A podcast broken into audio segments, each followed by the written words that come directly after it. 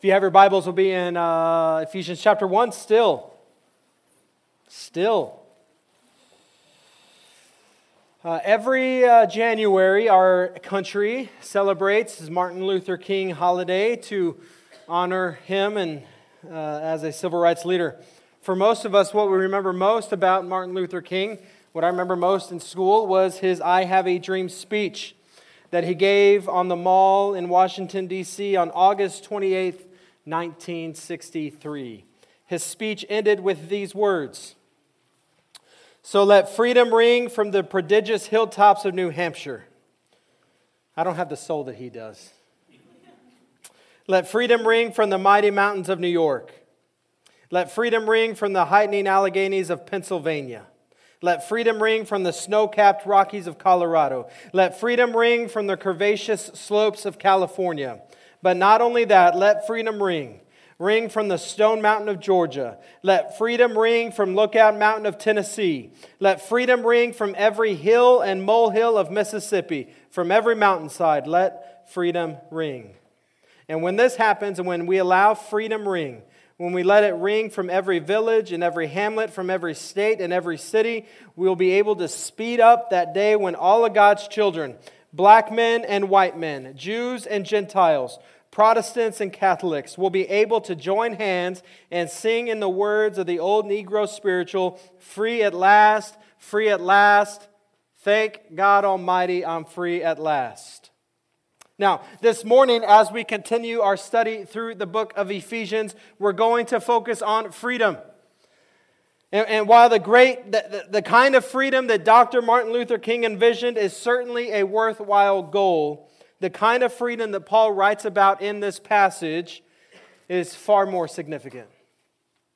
Before we look at the passage, let's take a minute to quickly review what we've gone over uh, the last two weeks. Two weeks ago, we, we saw that we have been set apart. We've been set apart for salvation, for service, and for spiritual blessings. And then last week, we began to look at some of those spiritual blessings. Uh, so before we go any further, let's see how we're doing on our scripture memory. Let's see if we can remember the first six verses from the last two weeks. You with me? Verse 1 Paul, an apostle of Christ Jesus, by the will of God, to the saints who are in Ephesus and are faithful in Christ Jesus. Grace to you and peace from God our Father and the Lord Jesus Christ. Blessed be the God and Father of our Lord Jesus Christ, who has blessed us with every spiritual blessing in the heavenly places. Last week even as he chose us in him with even as he chose us in him before the foundation of the world that we should be holy and blameless before him. In love he predestined us for adoption to himself as sons through Jesus Christ according to the purpose of his will to the praise of his glorious grace which he has blessed us in the beloved Amen. Keep working on that. You'll remember in the, that in the Greek, verses 3 through 14 comprise the longest sentence in the Bible. And in that one sentence, Paul describes for us the spiritual blessings that God pours out into our lives. One of, one of the interesting things about those blessings is that we can clearly see the differing roles of God the Father and God the Son and God the Holy Spirit in bringing those blessings to us. Now, while it may be true that the Bible never uses the word Trinity, we can clearly see the work of the triune God in these verses. Last week, we began looking at those spiritual blessings, and we clearly saw the work of God the Father in pouring out those spiritual blessings into our lives. It is God the Father who chose us.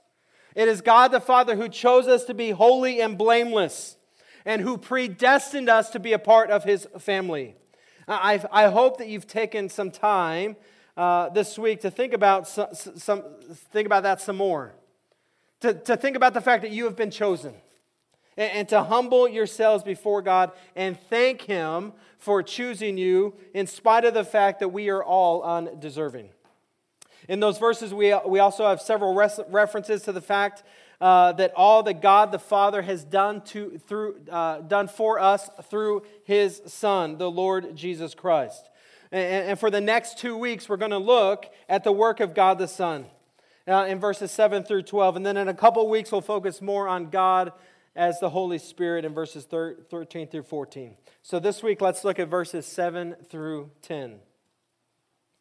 In Him, we have redemption through his blood, the forgiveness of our trespasses, according to the riches of his grace, which he lavished upon us in all wisdom and insight, making known to us the mystery of his will, according to his purpose, which he set forth in Christ, as a plan for the fullness of time to unite all things in him, things in heaven and things on earth. That's your memory for this week. If we wanted to boil down last week's message to just one word, that key word would be election. That word describes for us the role that God the Father in, in, in showering us with spiritual blessings, completely apart from our own works or our own worth, right? God chose us to be a part of His family, and He accomplished that by pouring it into our lives. That's election. It, this week, if we want to boil down this message to just one key word, that word would have to be redemption. Unfortunately, that's not a word we use very often in our culture today. So, so it's very possible that many of us don't have a real good idea of what the word means.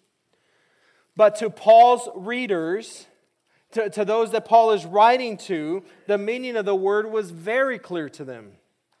The concept of redemption had its roots in the Old Testament, where it describes the release of slaves, as well as Israel's release from Egypt.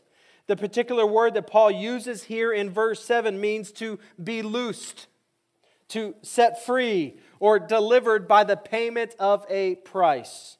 Redemption means to be loosed, to be set free, or delivered by a payment of a price. Probably the closest thing that we have to redemption in our culture today is a pawn shop. If you're short on cash, you can take something of value down to a pawn shop and they will give you an amount of cash that is well below the value of that particular item. Now, some of us think our stuff is more valuable than it is, but the reality is they're going to give you much less value for it. Then you have a certain amount of time to go back and redeem that item by paying a price. Usually, the amount of cash you received plus a hefty interest charge.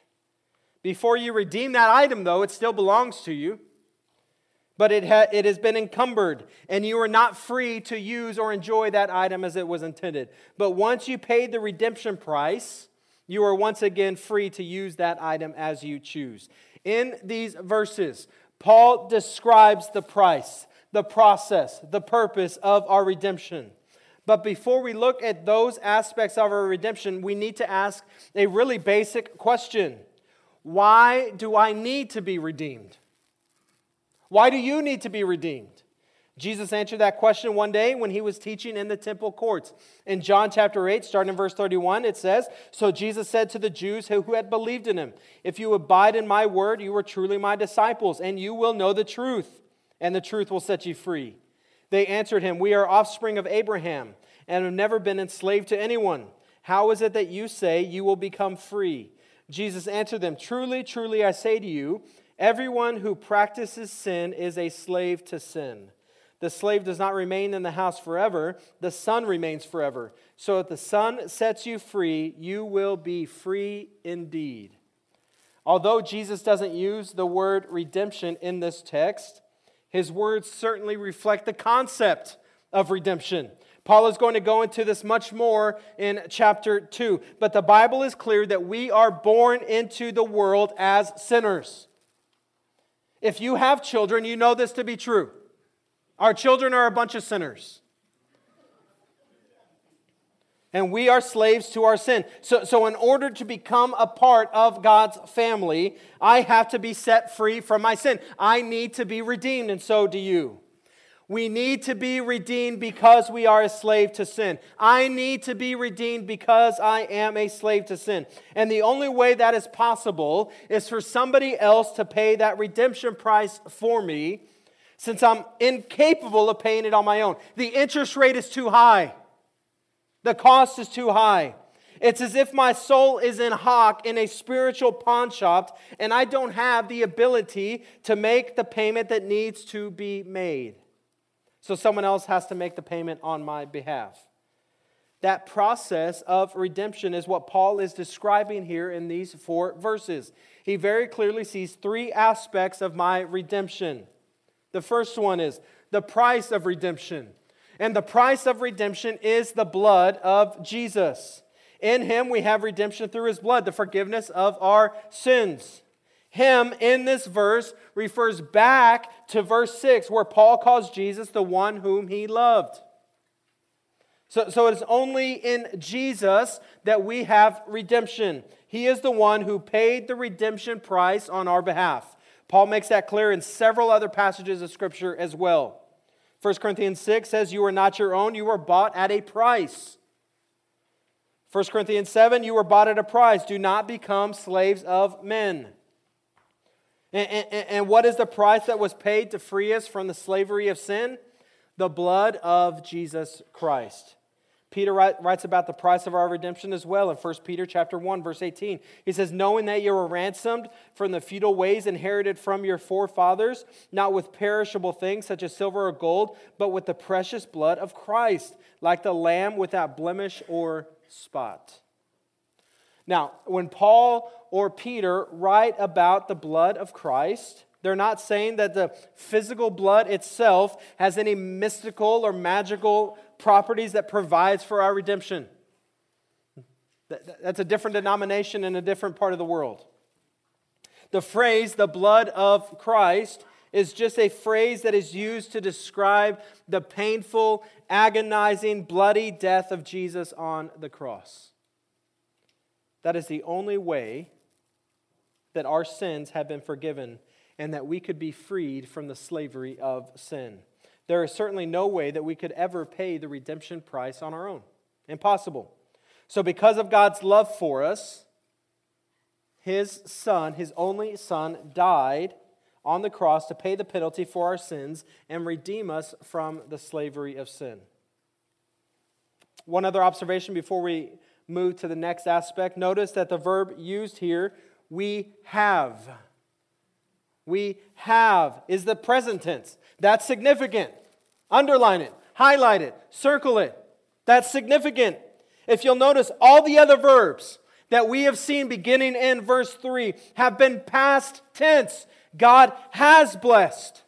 He chose, He predestined, He has freely given. This is to stress that our spiritual blessings have already been made available to us through the work of Jesus on the cross. But the fact that we have, present tense, Redemption indicates that redemption is a benefit of the experience now, not just in the future.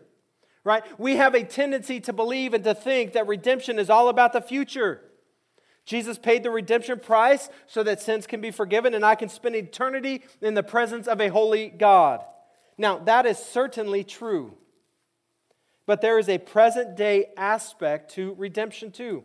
Because Jesus paid the price, I am free right now from slavery to sin. I am free. That certainly doesn't mean I'll never sin again. If you know me, you know that to be true.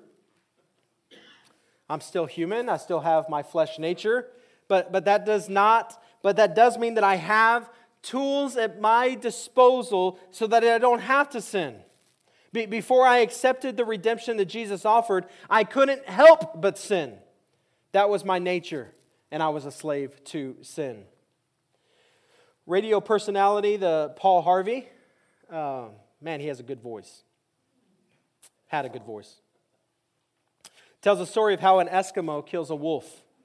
Now, the account is grisly, yet it offers some insight into the consuming self destruction that sin brings. First, the Eskimo coats his knife blade with animal blood and allows it to freeze. Then he adds another layer of blood and another until the blade is completely concealed by frozen blood. Next, the hunter fixes his knife in the ground with the blade up. When a wolf follows his sensitive nose to the source of the scent and discovers the bait, he licks it, tasting the fresh, frozen blood. He begins to lick faster, more and more vigorously, lapping the blood until the keen edge is bare. Feverishly now, harder and harder, the wolf licks the blade in the Arctic night. So great becomes his craving for blood that the wolf does not notice the razor sharp sting of the naked blood on his own tongue, nor does he recognize the instant in which his insatiable thirst is being satisfied by his own warm blood. His carnivorous appetite just craves more until the dawn finds him dead in the snow. That's a picture of what we were like before our redemption. But the blood of Christ redeems us so that we are no longer slaves to our own lusts. Number two, the process of redemption is God's grace. In accordance with the riches of God's grace that He lavished on us with all wisdom and understanding. Last week, uh, we saw that God pours out His grace on us. We compared it to a winning football team.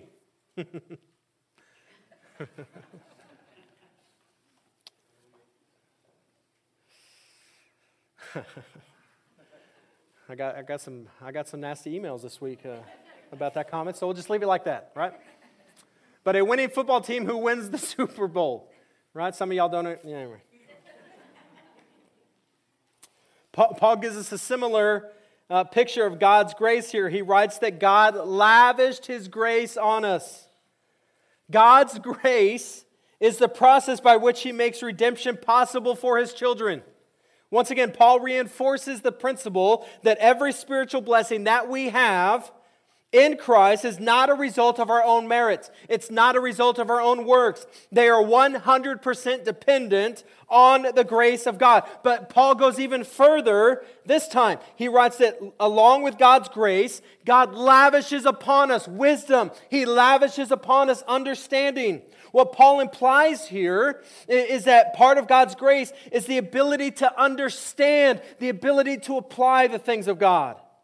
In a similar passage in Colossians, Paul prays that God would pour out this aspect of his grace on believers. In Colossians chapter 1 verse 9 he says, "For this reason, since the day we heard about you, we have not stopped praying for you and asking God to fill you with the knowledge of his will through all spiritual wisdom and understanding." And uh, later on in Ephesians chapter 1, Paul is going to pray that the believers in Ephesus would cultivate the aspect of God's grace so that they can know God better. It is the wisdom and understanding that come to us when God lavishes his grace on us that allows us to understand the mystery that Paul writes about in the following verses. And that leads us to the third aspect of our redemption, the purpose of our redemption is restoration. So we've looked at the price, we've looked at the process, and the purpose, making known to us the mystery of his will according to his purpose. Now, I love a good mystery. I'm sure many of you do. I like movies, shows, books that, that, that you have to figure out how things are done.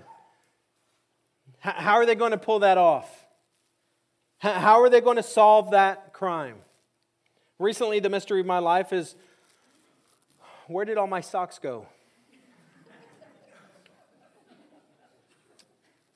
I wear them, I put them in the hamper. Sina washes them, puts them in my drawer, but then they disappear. Then I remember that I have kids.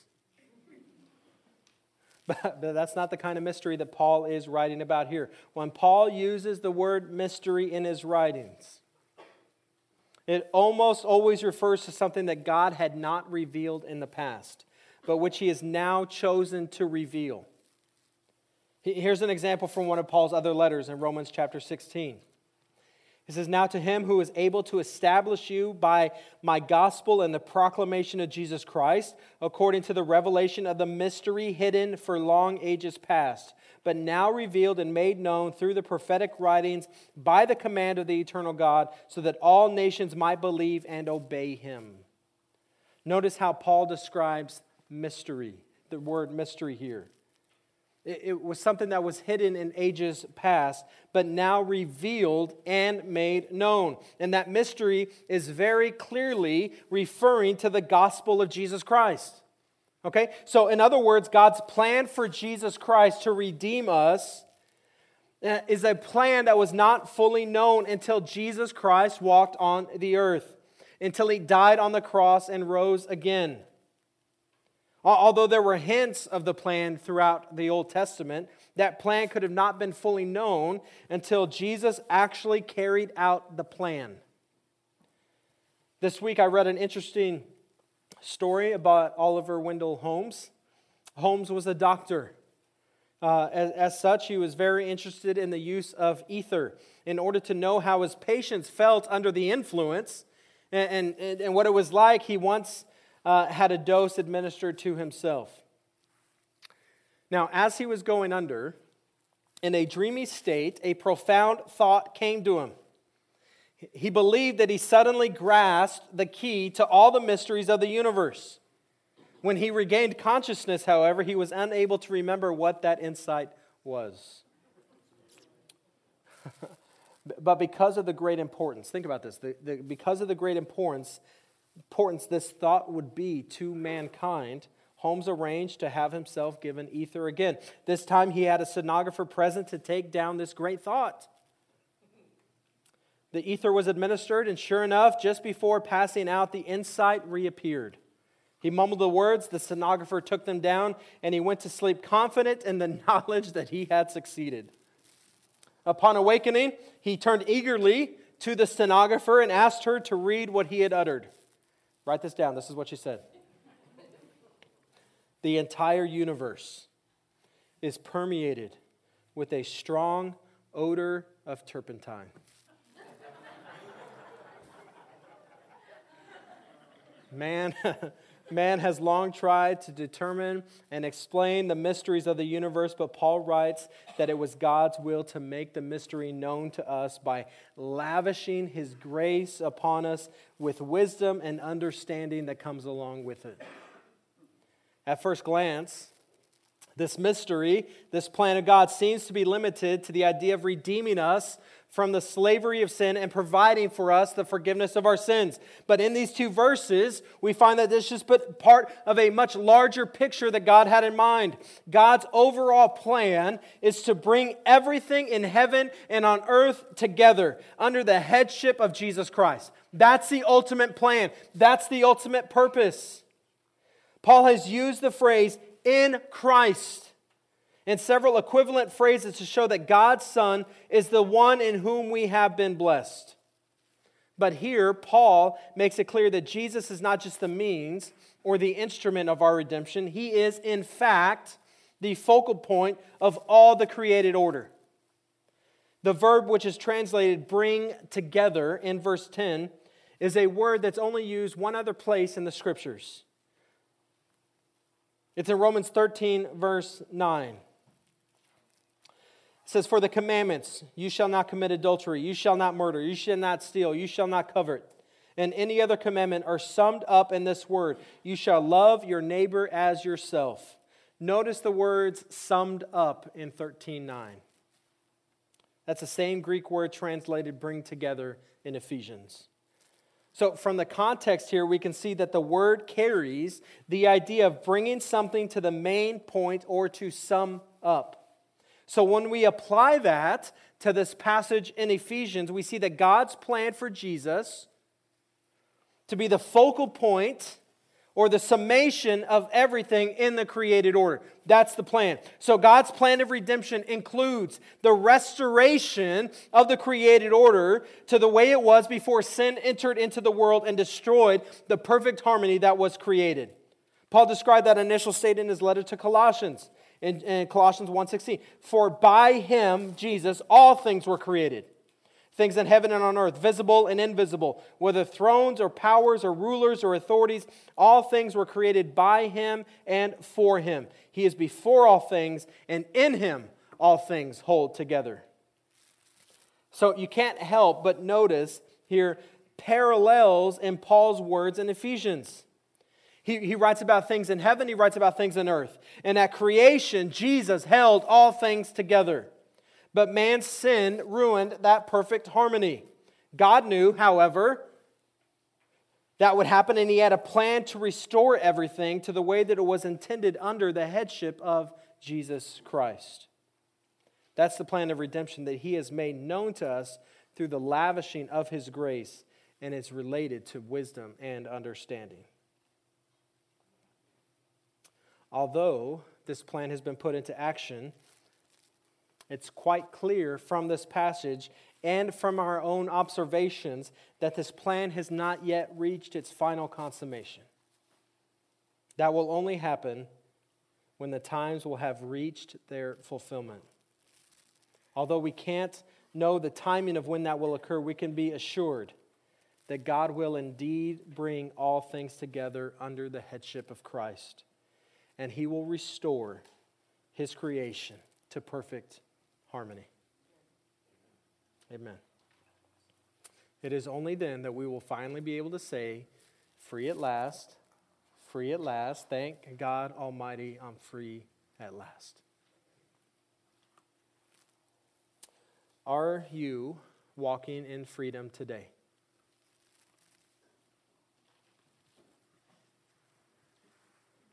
Are you walking in freedom today? Are you carrying things with you that you need to finally lay down? Do you have shame? That's heavy. Shame is heavy. Are you carrying around your past mistakes with you? That, that's not freedom. Are you holding a grudge against someone that, that, that did you wrong? You, you need to understand those chains are on you, it's not on them. Jesus brings redemption. Israel was in slavery for 400 years, they had no freedom.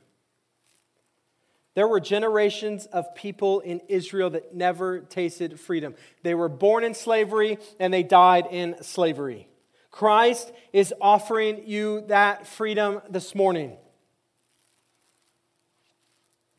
We, we celebrate communion each and every month as a way to help us remember what Christ has done for us. He has taken our shame, He has taken our guilt, He has taken the things that bind us so that we can be free free from addiction, free from shame, free from guilt,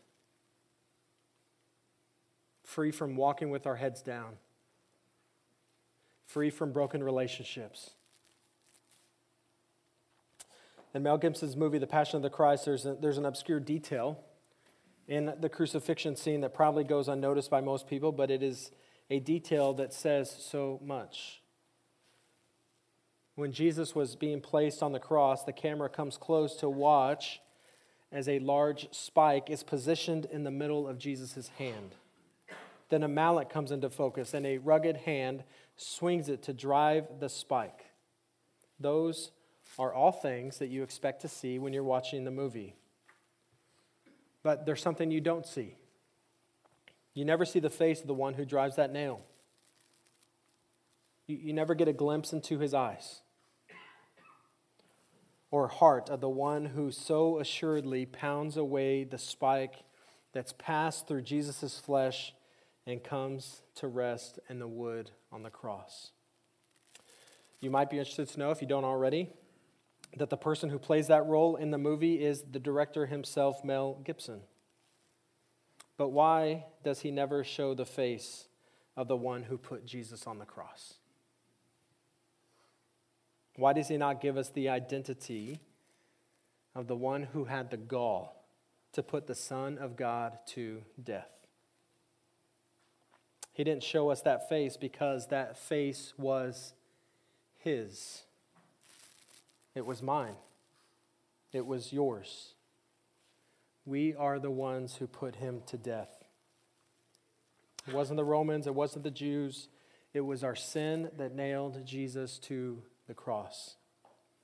Colossians 2 says, When you were dead in your sins and in the uncircumcision of your sinful nature, God made you alive with Christ. He forgave us all our sins, having canceled the written code with its regulations that was against us and that stood opposed to us. He took it away, nailing it to the cross. When, when, when we come around the Lord's table, we take time to remember Jesus' sacrifice made for us. a sacrifice made for even the ones who drove the nails in his hands. Your freedom was paid for on that cross.